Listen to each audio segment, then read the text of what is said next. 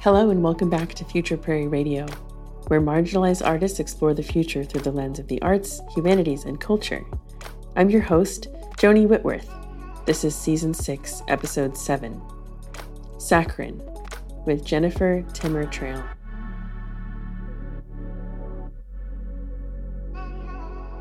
Jennifer is an Oregon based artist with an MFA in photography from Hartford Art School and a BA in art history and studio art from Michigan State. She's a founding member of an all women photo collective called Small Talk, based in Portland, Oregon, and the co owner and co curator of Strange Paradise Gallery.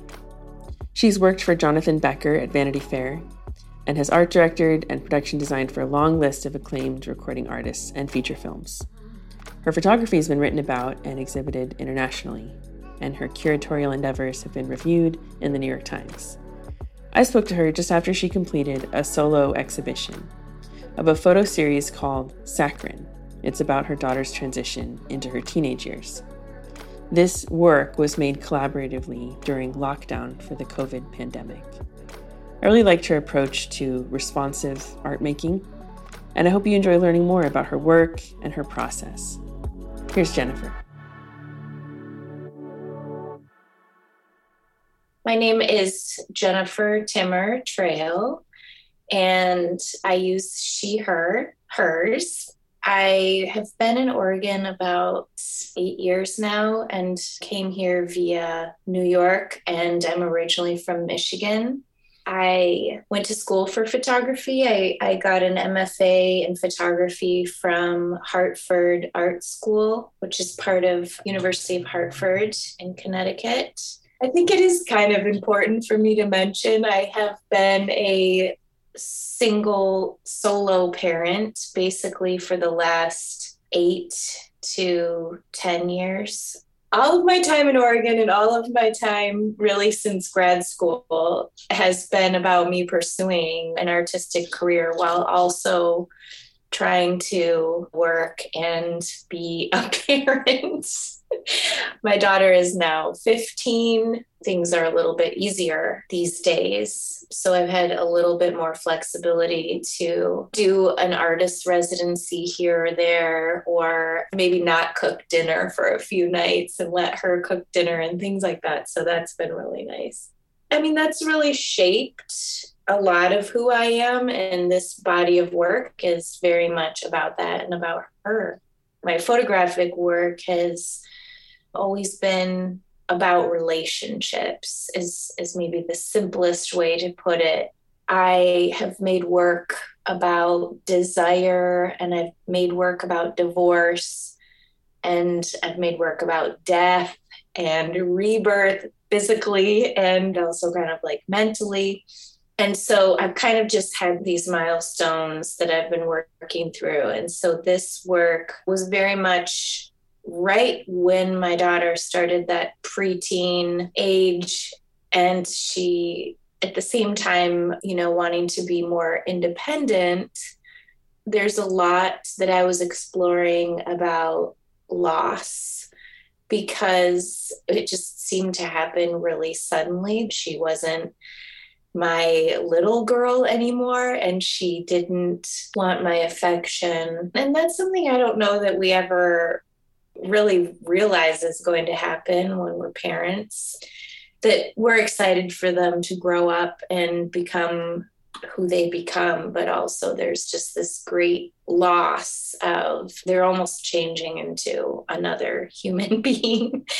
The work kind of started when she turned 13 and she hadn't wanted me to photograph her for a long time i think because i did so much when she was little. So I kind of had this moment where she was in a landscape and it was really everything about it was really beautiful. And I kind of begged her to let me make this image. And I think we both were happy with the way that it turned out. So it became easier for me to convince her to let me keep going. And then that was only a couple of months before the pandemic or lockdown specifically. So it was kind of this crazy time where all of a sudden she doesn't really want to hang out with me and she wants to be really independent but at the same time we couldn't see anybody else and couldn't really leave our houses so we were stuck together and we started going on a lot of walks and hikes and doing things outdoors. And it really kind of became a collaboration where she'd be like what if you did my picture like this? Or what if we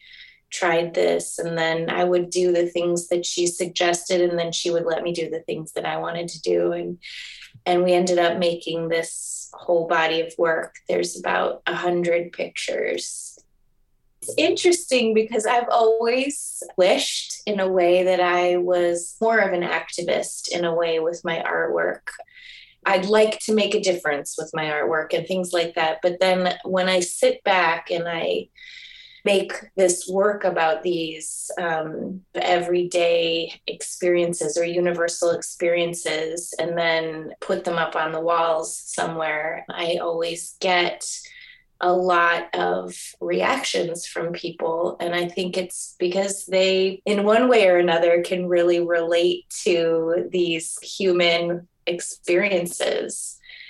That's the most meaningful part to me is just sharing them and seeing people's reactions, which sometimes can be really emotional or it's fun to have conversations about them, basically. The work was completed when she turned 15. So it was a two year long project that wrapped up last October.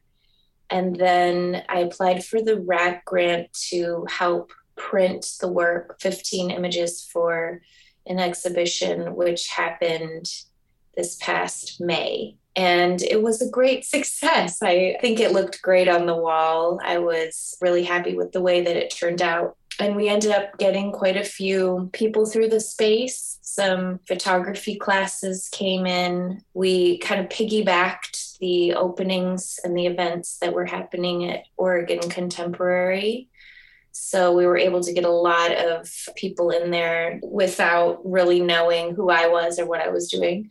I am part of a four woman photographic collective called Small Talk.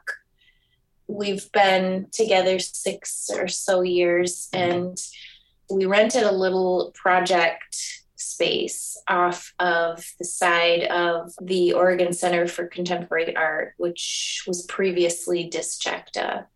There's about four or five kind of satellite art spaces off of the main space up there. So it's a really great little hub. I believe they do first Saturday openings there. Monthly, they have a big opening, usually when they have an exhibition open, and all the other little satellite galleries do it at the same time. So we end up having just a really nice flow of people through there, seeing all the spaces that are usually coming for one or another. So it really increases our foot traffic, which is really nice. That is where the exhibition was. And we've only had this space for two years now, and we've only had a few, a handful of shows in there that we've curated. We haven't shown any of our own work. So it was kind of the first time one of our own members had a show, and we had kind of built up a great base here in Portland, and all of those things came together in the right way. I think the next steps for me with that work are looking for spaces maybe outside of Portland, but this definitely allowed me the chance to really play with print sizes and the way that I wanted to exhibit the work. And then I was able to do really good exhibition photography so that now I'll have those photographs to show other people like this is what it's going to look like in in your space and I think that's really important.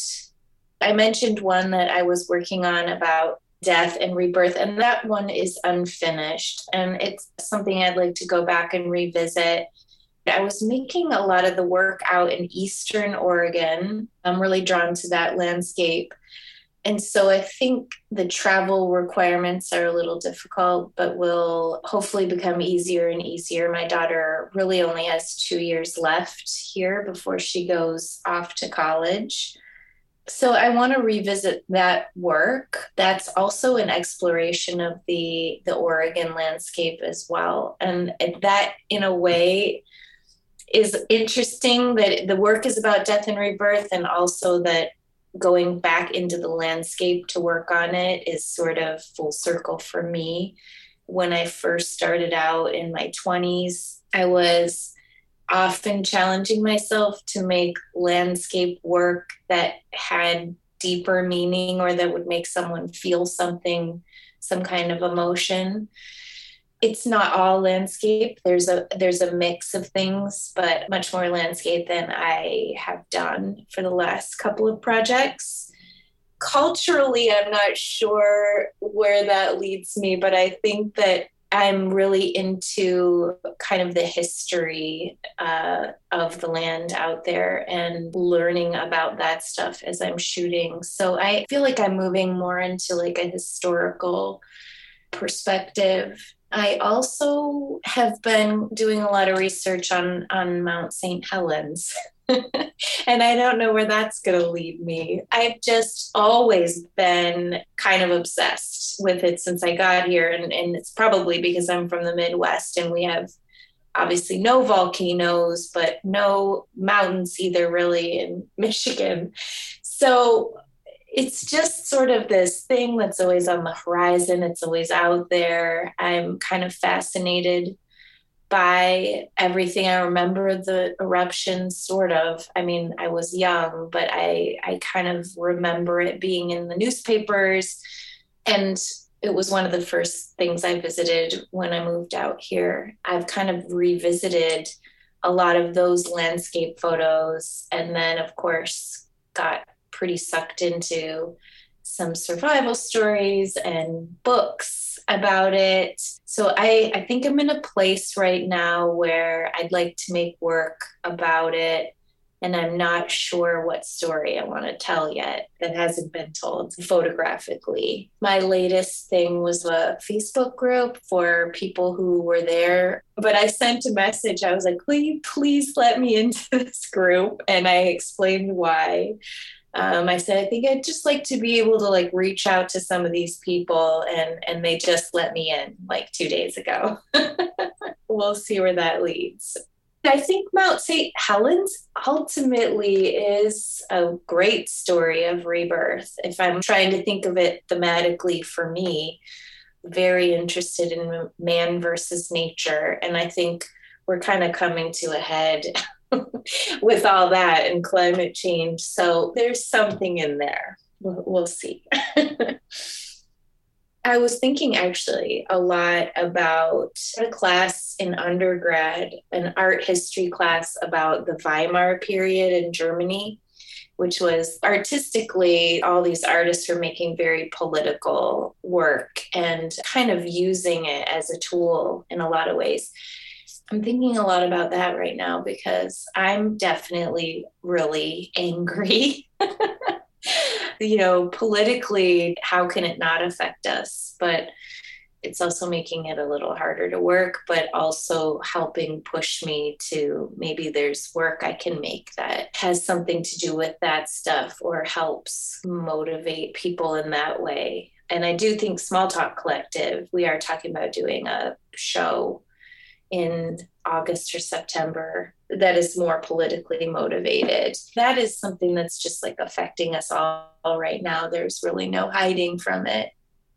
I have received one RAC grant before this one, and it was about four years ago. That one, and then this one that I just received this year, those are really the only two grants that I've ever received. And so I'm very proud of those. And I think that it's a combination of just because I am a single parent, I just never have time to sit down and write for grants. then of course I have before, and I've certainly been rejected many times. It's definitely nice to feel supported and recognized in that way. This was my very first solo show ever. So I'm very proud of that. But you know, it's a big deal when it's just all your work on the walls. And I felt really good about that work. So, I mean, that was a big deal for me for sure. I'm published here and there and occasionally get invitations to give a talk or be part of something that's going on. And each one of those little things, you know, encourages me to keep going, basically. So I'm not sure that there are huge ones yet, but there's a lot of little ones and they're all they're all pretty equal. It's challenging to talk about that just coming out of the pandemic a little bit. I feel like we've had such a lull, right?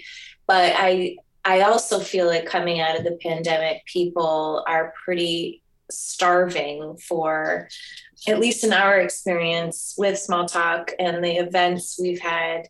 It seems like people just can't wait to get out and see art again and attend the events that we have.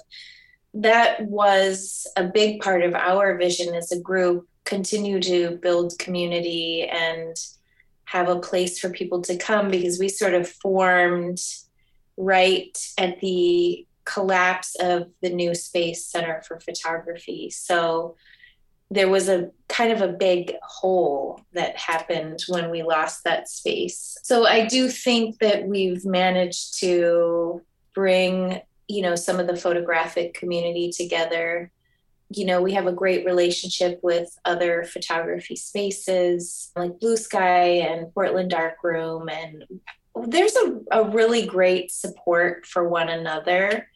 It was just a hard couple of years. I know there were some spaces that went under, some galleries that moved to just fully being more of an online presence and it just was hard to make it through that time. I mean, it was hard for us to make it through that time. We, as a collective, received a RAC grant, and I don't know that we would have made it through that time without the RAC grant. I think we're all still kind of coming out of that, but at least it does feel like people are hungry for it.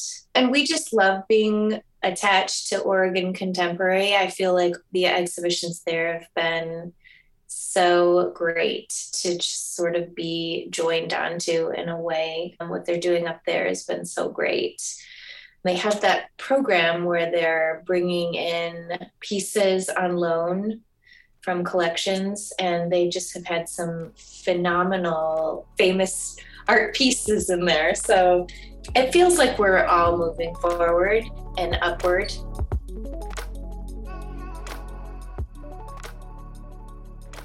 This episode was sponsored by Oregon Humanities and the Oregon Community Foundation. Written and produced by me, Joni Whitworth, and edited by Dominic Armstrong. You can see more of Jennifer's work on her website at jennifertrail.com. If you have any questions for us or feedback about the show, I hope you'll feel free to reach out at any time, futureprairie.com, or hit us up on social media at futureprairie.